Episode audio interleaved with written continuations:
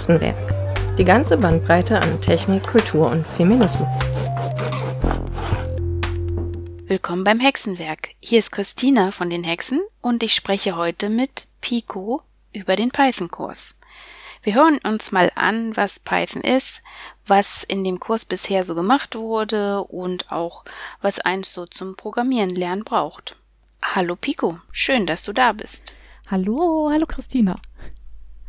Ja, dann erzähl uns gerne, wie sieht das denn überhaupt aus? Ja, also der Python-Kurs, der läuft im Moment wöchentlich. Wir treffen uns also einmal wöchentlich und zwar nicht real, sondern in ähm, einem Big Blue Button, also in einer Videokonferenz. Und ich erzähle dann so ein bisschen, was äh, wie Python geht. Und Menschen stellen Fragen, Menschen sind neugierig.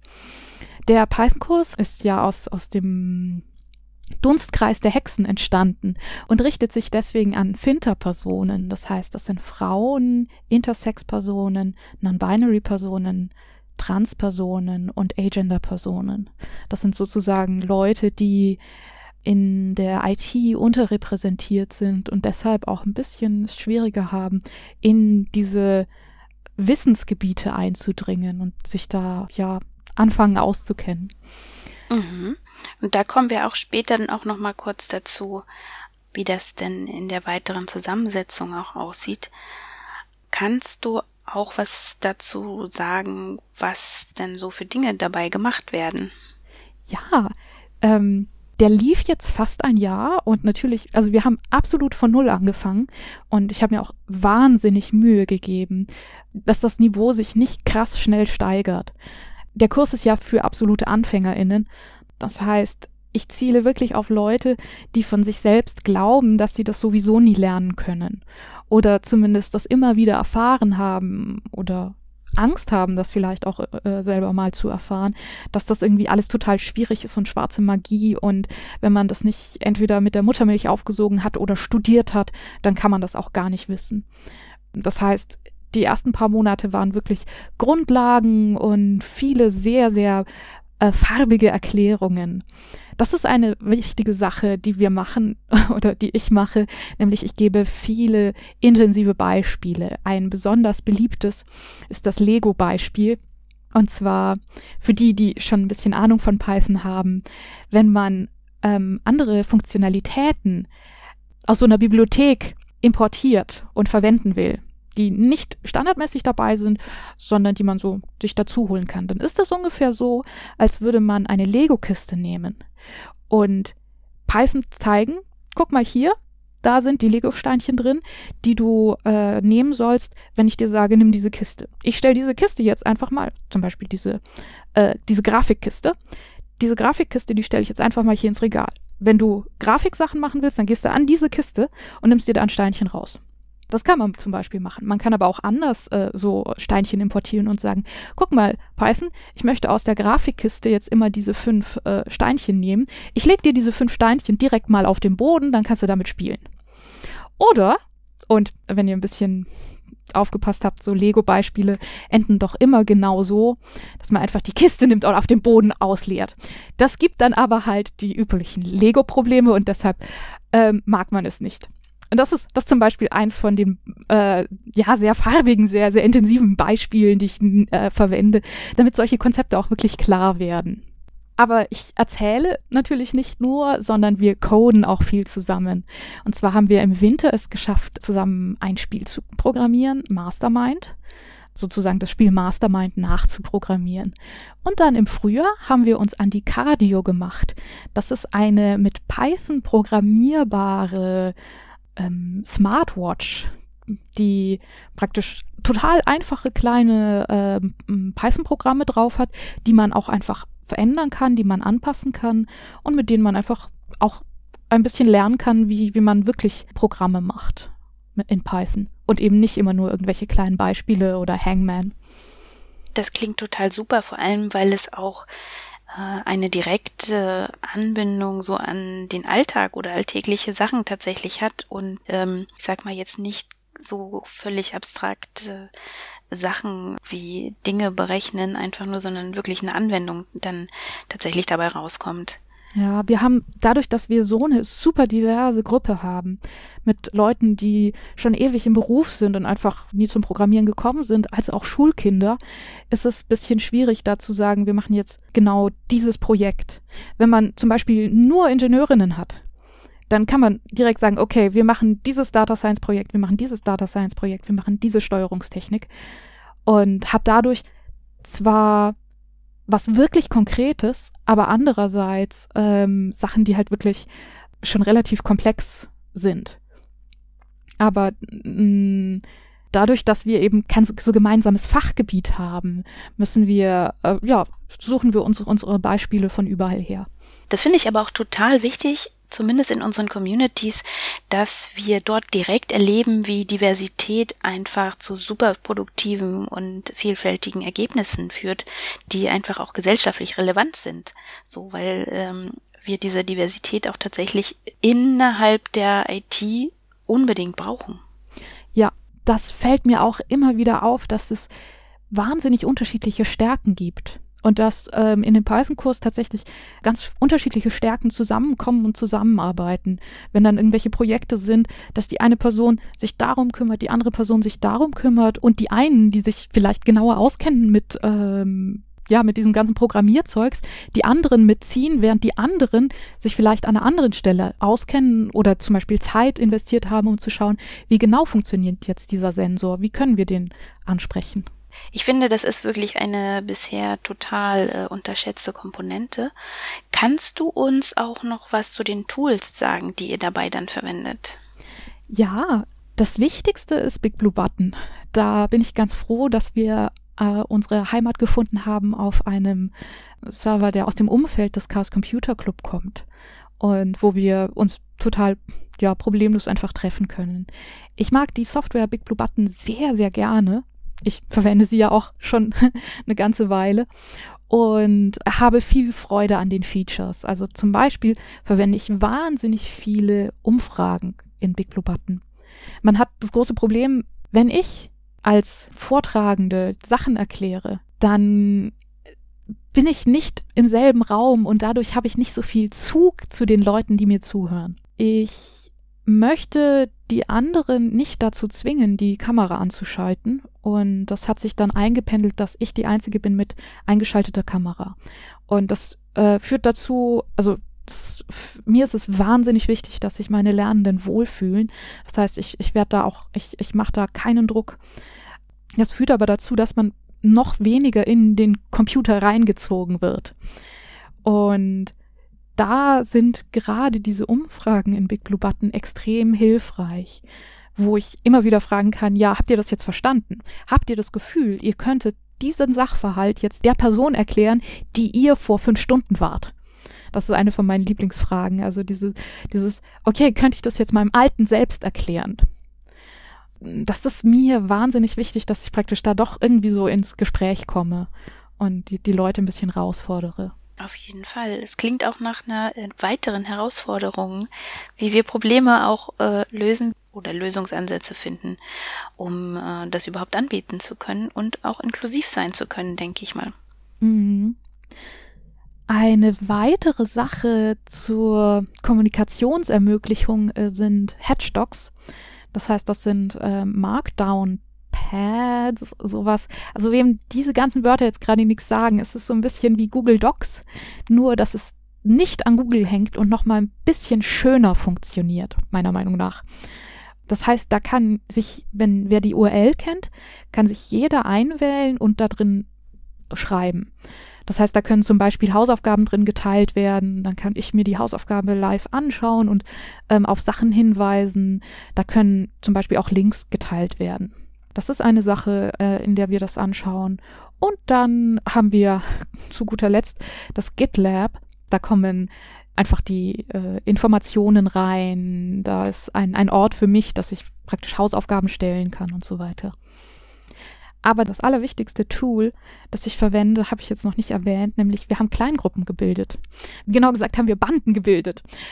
Es war nämlich so, dass ich nicht erwartet habe, dass so viele Leute sich anmelden. Ich habe diesen Kurs ähm, geöffnet und ähm, den, äh, gesagt, so, ja, kommt alle rein. Ich dachte mir, dann sind wir so 20 Personen.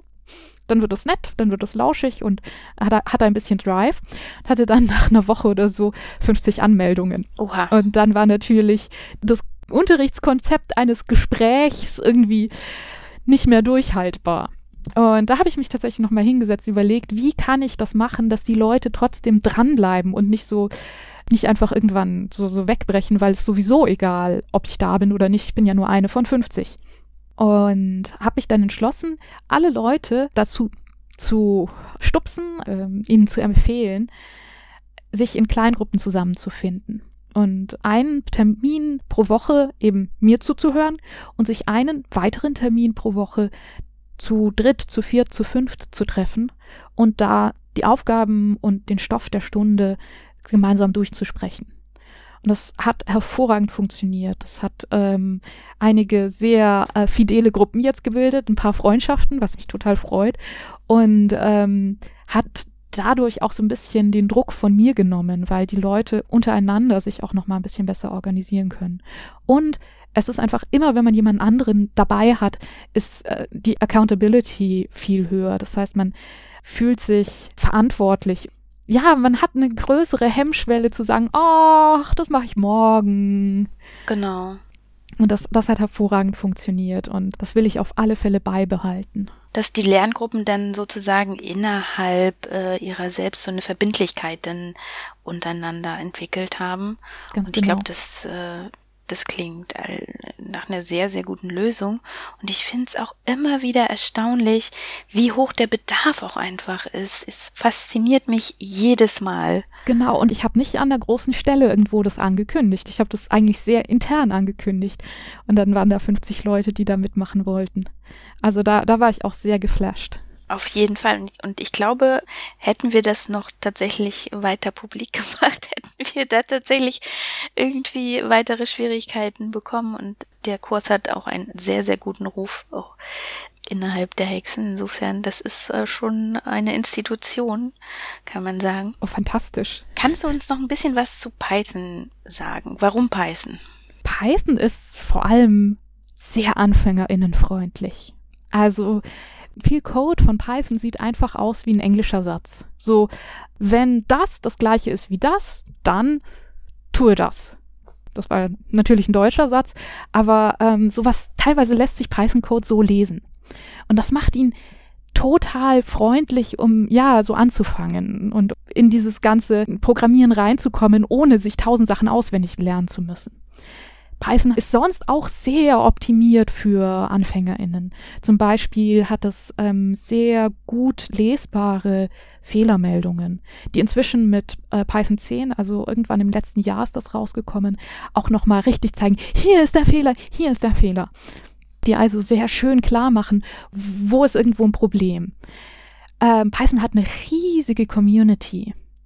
Das heißt einerseits, dass es ganz viele Leute gibt, die schon mal das gleiche Problem hatten wie einer selbst und entweder eine Frage im Internet gestellt haben und eine Antwort bekommen haben oder tatsächlich schon irgendwas gebaut haben, dass man sich dann einfach nur noch runterladen muss und äh, übernehmen kann. Und der andere große Vorteil von dieser großen Community ist, dass es auch wahnsinnig viele Ressourcen gibt.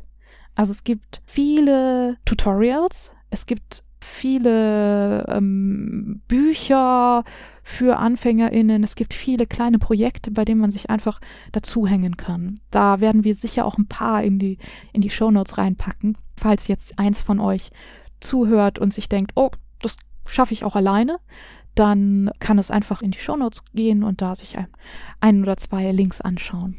Und auch vielleicht einen kleinen Eindruck bekommen, in welche Richtung das so geht, wie, wie sowas aussieht. Ich habe Python gelernt, weil jemand anderes sich gedacht hat, oh, das ist einfach, das bringen wir dabei. Das ist ein guter Einstieg. Aber es ist tatsächlich auch gar nicht so unüblich, glaube ich, ne? Ja. So. Ähm, insofern, ähm, wie wahrscheinlich ist es, eine Person zu treffen, die Python kann? Ui, das ist, das ist eine gute Frage. Also in Hackspaces würde ich sagen 70 Prozent. So normale Gesellschaft höher als C. Also höher als Leute, die die Programmiersprache C sprechen. Ja. Also würde ich auf jeden Fall sagen, auch wenn das vielleicht nicht so bewusst ist, aber also zumindest in meinem Umfeld bin ich immer wieder erstaunt. Das sind keine IT-Menschen, sondern Menschen, die das für ihren Beruf äh, zum Beispiel brauchen oder um bestimmte Anwendungen zu bedienen und so mhm. weiter. Äh, insofern, ähm, ja, also Python ist auf jeden Fall sehr präsent. Python, also so diese berufliche Anwendung von Python profitiert auch extrem davon, dass jetzt äh, Machine Learning so gehypt wird. Weil ganz viele von den Machine Learning-Bibliotheken setzen auf Python an. Also ähm, die sind nicht in Python geschrieben, weil Python ein ziemliches Geschwindigkeitsproblem hat. Also Python ist sehr langsam. Aber sie sind äh, mit Python aufrufbar. Und zwar recht luxuriös aufrufbar. Das heißt, dass es relativ einfach ist, äh, dann irgendwie Machine Learning oder Data Science allgemein äh, mit Python zu machen. Genau, also ich glaube, die Go-Leute werden sagen so, was? Warum? Das ist, dafür gibt es doch schon andere Ansätze, aber es, der Einstieg ist tatsächlich so und also zumindest ähm, bei mir äh, wären es eher so Bereiche, wo ich äh, das festgestellt habe im wirtschaftlichen Bereich, also in der Wirtschaft, in ähm, Verwaltungen, auf kommunalen Ebenen, eben gerade äh, diese ganzen Bereiche, die du erwähnt hast, auch gerade im Data Science Bereich, um Auswertungen machen zu können. Insofern äh, ist das wirklich schon ein Ding. Und ich, also ich fand es für mich interessant, als ich mich für die Folge vorbereitet habe, zu fragen, äh, und dann festzustellen, oh ja, das benutze ich auch, weil ich muss damit Ding machen und ähm, das halt null wirklich ein IT-Ansatz ist, sondern ein lösungsorientierter Ansatz mit ich muss große Auswertungen machen oder Dinge berechnen oder ähnliches und ähm, das dadurch vielleicht auch gar nicht so sehr diesen zu krassen Nerd-Faktor vielleicht auch hat. Ja, es ist halt wirklich eine freundliche Sprache, die einen einlädt, die selber sehr durchsichtig ist für auch für Leute, die jetzt nicht in den arkanen Künsten erfahren sind, sondern die einfach auch nach außen erzählt, was sie gerade macht. Also insofern, dass, dass man wirklich den Code gut lesen kann und auch gut überblicken kann. Das klingt auf jeden Fall sehr, sehr einladend, auch noch weiter da ähm, dabei zu bleiben und weiter zu lernen. Wie geht es denn jetzt weiter mit dem Kurs? Wir haben jetzt zehn Monate lang gemeinsam gelernt. Ich habe auch viel gelernt und haben jetzt eine Sommerpause. Im August fange ich mit dem Kurs neu an. Das heißt, wir fangen wieder bei Null an. Ich möchte den diesmal nur für drei Monate machen. Wir werden in dem Kurs nicht so weit kommen, wie wir in dem Kurs vorher in den zehn Monaten gekommen sind. Aber ich möchte vor allem einen sehr, sehr entspannten Einblick und so eine Einführung äh, in die Thematik reingeben. Ich werde auf jeden Fall bei der, bei den Gruppen bleiben. Das heißt, wer äh, da mitmachen möchte, braucht zwei Termine in der Woche, einen abends, einen, das muss dann die Gruppe rausfinden, ähm, wo man sich trifft und wo man sich mit Python beschäftigt. Dafür ist der Zeitplan sehr überschaubar. Es sind eben nur drei Monate. Das mache ich tatsächlich, damit man weiß, worauf man sich einlässt. Weil wenn ich jetzt sagen würde, okay, für die nächsten zwölf Monate einen Abend pro Woche und dann nochmal einen Zwei-Stunden-Termin pro Woche, ähm, das ist echt viel. Und wenn man sagt, okay, das sind jetzt drei Monate, dann ist das viel einfacher. Da auch dann wirklich die ganzen drei Monate dabei zu bleiben. Und was mir wichtig ist, ist, dass der Kurs nochmal entspannter sein wird. Also ich habe schon jetzt im vergangenen Kurs sehr darauf geachtet, da alle Leute mitzunehmen und das immer auf einer sehr anschaulichen Ebene zu behalten. Und das möchte ich im kommenden Kurs sogar noch mehr machen und noch mehr auf Übungen gehen. Also noch mal ein bisschen weniger theoretisch erklären, sondern wirklich in die Praxis gehen, dass das Programmieren nicht so sehr in die Köpfe geht, sondern mehr in die Finger. Ja. Dass man den Kopf frei hat, um sich Ideen zu generieren und dann direkt weiß, okay, ich muss jetzt nicht nachdenken, um rauszufinden, wie ich das umsetze, sondern ich weiß, wie ich das umsetze. Beziehungsweise in Anführungszeichen meine Finger wissen das. Also ähm, das passiert sozusagen automatisch. Okay, dann brauche ich da jetzt die, die und die Schleife und die und die Funktion. Und dass man da nicht nachdenken muss, weil dieses Nachdenken über diese Bausteine, selbst wenn man das durch Nachdenken alles, alles parat hat, stört einen beim Nachdenken über die komplexeren Strukturen. Genau, also im Grunde wie beim Handwerk einfach, dass die ähm, einzelnen Schritte sitzen, aber die Idee des Schaffens eher im Vordergrund dann dabei steht. Ja, ganz genau. Nach den drei Monaten möchte ich praktisch das Gegenteil anfangen, und zwar einen neunmonatigen Kurs, der ein bisschen stärker anziehen wird, bei dem ich ein bisschen flotter vorangehen möchte und wo wir dann hoffentlich am Ende auch zum Microcontroller äh, programmieren kommen und äh, ein paar LEDs blinken lassen werden. Den werde ich vielleicht sogar auf Englisch anbieten. Das wird sich aber dann erst in drei Monaten entscheiden, wenn dann praktisch der neue Kurs wieder geplant wird. Okay. Und möchtest du auch ein bisschen was dazu erzählen, wie eins in deinen Kurs kommt? Muss ich dafür eine Hexe sein? Nein. Es ist herzlich eingeladen, alle Finter-Personen, also Frauen, Intersex, Non-Binary, Trans- und Agender-Personen, die sich einfach für die Thematik interessieren und da Lust drauf haben. Ich verlange kein Geld. Ich möchte, dass da wirklich die, die Einstiegshürde möglichst niedrig ist, dass das wirklich jede Person ähm, da einfach teilnehmen kann. Was man machen muss, ist eine liebe E-Mail mit der Anmeldung an pico at riseup.net schreiben. Diese E-Mail-Adresse wird natürlich auch noch in den Show Notes stehen. Von da aus sende ich die Daten und die ähm, Einladungen für den neuen Kurs, der dann im August, Mitte August wahrscheinlich anfangen wird. Jetzt haben wir so viel über den Kurs äh, erfahren und über Python. Möchtest du uns auch, weil mich das auch total interessiert, das Warum erzählen? Warum gibt es diesen Kurs? Das hängt so ein bisschen mit äh, der Geschichte zusammen, wie ich auch Python gelernt habe und wie ich äh, ja, wie ich in, in, das, in die Hacker-Szene eingeführt wurde. Und zwar bin ich damals in Wiesbaden sehr zufällig über den dortigen Erfa vom Chaos Computer Club gestolpert. Das ist sozusagen der Lokalverein von Chaos Computer Club. Ähm, ich hatte mich in der Stadt verirrt. Ich kannte einige Icons vom CCC und habe in den dortigen Vereinsräumlichkeiten, äh, die haben ganz große Schaufenster gehabt. Und da habe ich dieses Icon in zwei auf drei Meter Flagge gesehen und dachte mir so, oh, das ist aber ein lustiges Icon. Ich gehe da mal hin und gucke mir das an bin dann da näher gekommen. Der Rest der Schaufensterscheibe bestand aus blinkenden LEDs und lustigen Tech-Krams. Ich klebte da dran und war so, uh, cool. Und ähm, war, war total begeistert. Und dann kam eine Frau raus und hat gemeint, hey, wenn du Lust hast, komm doch mal dienstags vorbei. 19 Uhr machen wir so offenen Abend, wenn dich dich dafür interessierst. Und dann war ich natürlich pünktlich. Dienstag 19 Uhr war ich dann vor Ort und da hat mich dann eine andere Hackerin durch den Club geführt und äh, mir alles gezeigt. Ich war hochbegeistert. Sie hat noch versucht, ihre Maus zu reparieren und es war wahnsinnig witzig und es war so eine schöne Herangehensweise an Technik. Und als ich gegangen bin, hat sie gemeint, so, wenn du wiederkommst, dann bringe ich dir Programmieren bei. Und ich war so, was? Das kann man einfach lernen? Das ist keine schwarze Magie?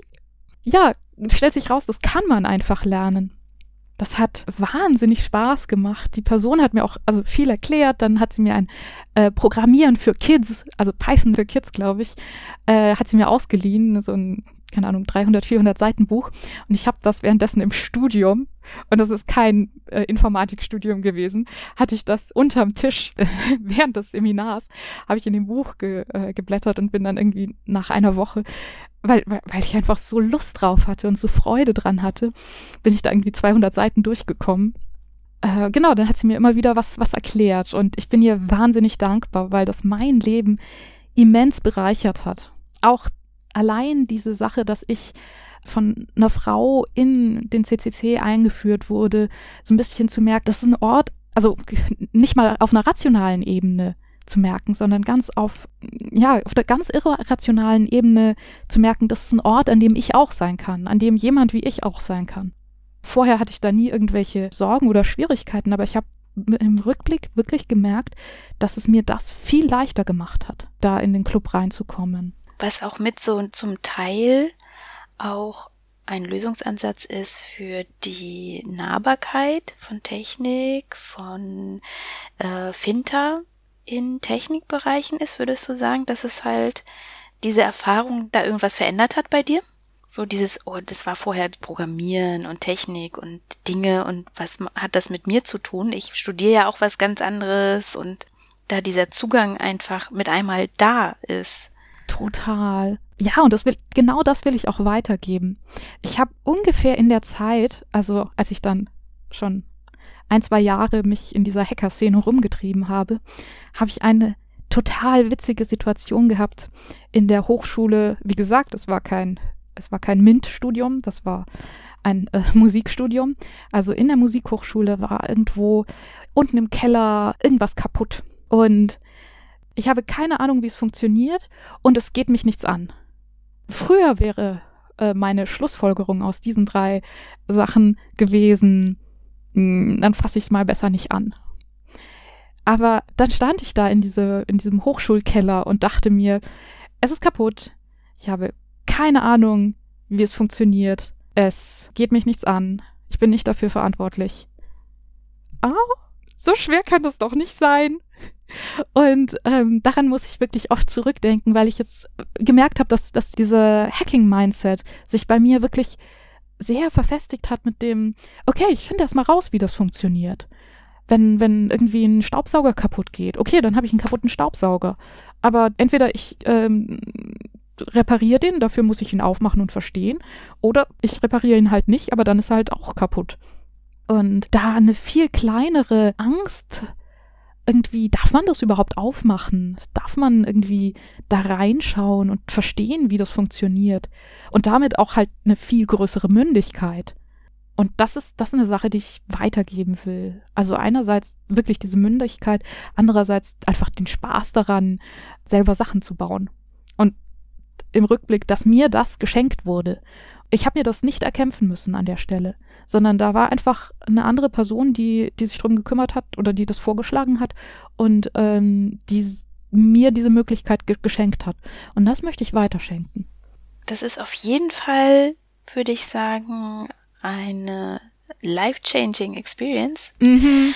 die wir auf jeden Fall als Hexen, glaube ich, auch so permanent leben. Mhm. Also das ist äh, schon so ein bisschen so ein ähm, Leitbild, dieses, wir haben jetzt eine Aufgabe und das gehen wir jetzt mal an. So schwierig kann es ja eigentlich nicht sein. Und kaputt ist es sowieso und, schon. Äh, ja, oder es gab davor halt auch keine Lösung oder es hat sich auch niemand darum gekümmert, dieses Problem zu lösen.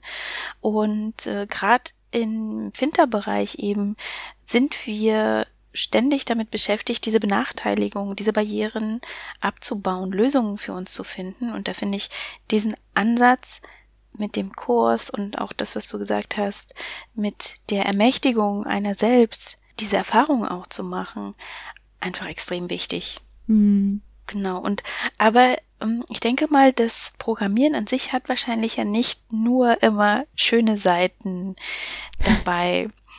Ähm, ich sage immer, es ist ein bisschen Persönlichkeitsentwicklung noch mit drinne. Was sagst du dazu, dass es halt also nicht nur jetzt die Hürde da reinzukommen, sondern Dinge eben nicht auf Anhieb funktionieren, zum Beispiel? Hm. Ja, so dieses Thema hm, sozusagen Resilienz oder oder oder ähm, Wiederaufstehen da ist es sehr wichtig, sich klarzumachen, was echte Fehlschläge sind und was ungeplantes ist. Also zum Beispiel, wir, wir waren ja schon bei den Python-Fehlermeldungen. Fehlermeldung klingt auch schon so Error oder System äh, aborted, äh, äh, shutting down oder irgendwie sowas. So, okay, jetzt ist alles kaputt und es geht nichts mehr. Aber tatsächlich sind die Fehlermeldungen bei äh, Python gar nicht Fehlermeldungen, sondern Exceptions, also Ausnahmen. Und diese Ausnahmebehandlung, also die Behandlung von Ausnahmen, lässt sich auch direkt in den Code schreiben. Das heißt, da ist dieses Fehlschlagen eigentlich ganz anders bewertet oder besetzt, als man, als man das so, so normalerweise, also das ist ein Fehler, das ist falsch, sondern ja, das ist noch nicht fertig, das funktioniert noch nicht. Das ist eine andere Bewertung. Und ähm, Fehlermeldungen können wahnsinnig frustrierend sein, wenn man ewig lang den Fehler nicht findet. Oder wenn man so das Gefühl hat, okay, ich komme jetzt vom Hundertsten ins Tausendste, es, sind, es ist einfach voller Fehlermeldungen, es funktioniert einfach nichts. Aber wenn man ein bisschen länger dabei ist, hat man eigentlich total das Glücksgefühl, wenn man sich denkt, okay, ich hatte jetzt eine halbe Stunde dieselbe Fehlermeldung und jetzt habe ich eine andere. Also das ist eine Sache, über die ich inzwischen regelmäßig jubele, dass ich merke, so, oh, es geht was vorwärts, es verändert sich was. Und dazu dann auch die Beobachtung, dass eigentlich vom Programmieren selber nur 30 Prozent wirklich programmiert wird, sondern 20 Prozent vorher sollte man überlegen, was will ich eigentlich? Dann kommen 30 Prozent Programmieren und dann kommen 50 Prozent Fehler behandeln. Das ist einerseits tatsächlich irgendwelche Fehlermeldungen, okay, da habe ich jetzt einen Doppelpunkt vergessen oder Einrückungen gemischt aber kann auch sowas sein wie, okay, der, ich, ich, ich zeige das jetzt meinen Freunden und die sagen, ah, das, das ist blau, das kann man fast nicht lesen, kannst du das rot machen, bitte? Das gehört auch zu diesen 50 Prozent. Und ähm, genauso wie die Freunde, die sagen, so, mach das doch bitte anders, sollte man eigentlich diese Fehlermeldung lesen, zu sagen, okay, das ist jetzt noch nicht fertig, aber es ist nicht irgendwie falsch, sondern das sind einfach jetzt die Schritte. Und deshalb ist es mir auch wahnsinnig wichtig, dass ich viel unvorbereitet vorprogrammiere im Kurs. Dass die Leute sehen, okay, ich fall auch fünfmal auf die Schnauze, ich vertippe mich hier, ich schreibe da die Variable falsch und wenn sowas passiert, was ja eigentlich in so einer Stresssituation, wie ich rede vor 20 Personen, eigentlich eine relativ unangenehme Situation ist, mag ich es total gerne, mich dann nochmal hinzusetzen und zu sagen, okay Leute, habt ihr gesehen, was ich gerade falsch gemacht habe? Die Leute dann tatsächlich auch dazu aufzufordern, dazu zu bringen, okay, wenn das jetzt auf die Nase fällt, äh, wie suche ich nach Problemen? Das ist, glaube ich, für mich eine ganz große, ganz wichtige Sache beim Programmieren beibringen, dass man vor allem beibringt, wie kann ich mit Problemen umgehen? Also wie kann ich rausfinden, warum das jetzt auf die Nase fällt? Wie schlage ich im Internet nach? Das werde ich hoffentlich auch im nächsten Kurs noch mehr machen, dass ich wirklich meinen Browser teile und sage, okay, was würdet ihr jetzt googeln? Was würdet ihr jetzt nachschlagen? Und wie könnt ihr drauf äh, kommen, was das Problem ist? Formuliert das mal. Und oft ist es bei mir auch schon so, wenn ich dann selber irgendein Projekt habe und ich äh, denke mir, okay, das funktioniert jetzt nicht. Und dann fange ich an zu formulieren, was, was ist das Problem? Und will das im Internet nachschlagen und während ich es formuliere, merke ich ja, ja, das kann ja gar nicht gehen. Das heißt, das ist dann praktisch der Schritt weiter, dass in dem Moment, in dem man im Internet nachschlagen muss, dass man vorher sein Problem irgendwie genauer formulieren muss und dann ähm, schon oft selber auf die Lösung kommt also ich liebe ja total diesen Meta-Aspekt davon, wenn äh, wir nochmal rauszoomen und gucken, okay, also das ist halt viel mehr als in Anführungsstrichen nur Codezeilen, sondern einfach der ganze Prozess auch dich selbst verändert, wie du mit Dingen, mit Problemen oder Herausforderungen umgehst. Das finde ich total, total schön zu erleben. Möchtest du jetzt noch eine Werbeeinblendung machen oder jemanden grüßen? also ich ähm, weise einfach nochmal darauf hin, ab August gebe ich meinen Kurs drei Monate lang. Es wird ein Wochentagabend sein, an dem man sich für eine bis anderthalb Stunden jeweils trifft, plus nochmal ungefähr zwei Stunden sich in einer Gruppe treffen. Das heißt, das werden wahrscheinlich drei bis vier Stunden in der Woche sein und das ist die Zeit, die ihr brauchen werdet. Wahrscheinlich nochmal zusätzlich ein bisschen Zeit für die Aufgaben, die ihr dann praktisch selber vorbereitet. Das heißt, es ist nicht ganz wenig Zeit, aber es wird nicht anstrengend sein. Das kann ich versprechen. Es wird viel gelacht werden, es wird, es gibt viele Fehlermeldungen auch bei mir. Wenn ihr das machen möchtet, dann schreibt mir eine E-Mail und ähm, ich freue mich sehr darauf. Ich möchte nicht mehr als 70 TeilnehmerInnen dieses Mal. Ich glaube nicht, dass ich das erreichen werde. Aber das kann sein, dass der Kurs groß wird. Das Wichtige ist, dass ihr dann diese Kleingruppe für euch habt. Ja, also wenn ihr da Lust drauf habt und die Zeit habt, das zu investieren, dann seid herzlich eingeladen. Gibt es noch einen Einsendeschluss? Bis wann darf eins sich bei dir bewerben? Wenn wir diese 70 Personen nicht erreichen bis Mitte September. Also ihr dürft da auch gerne nachträglich noch mit reinkommen.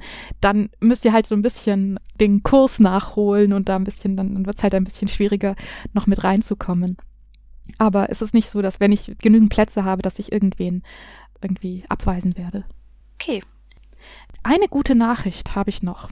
Und zwar, der Kurs wird ab August gefördert.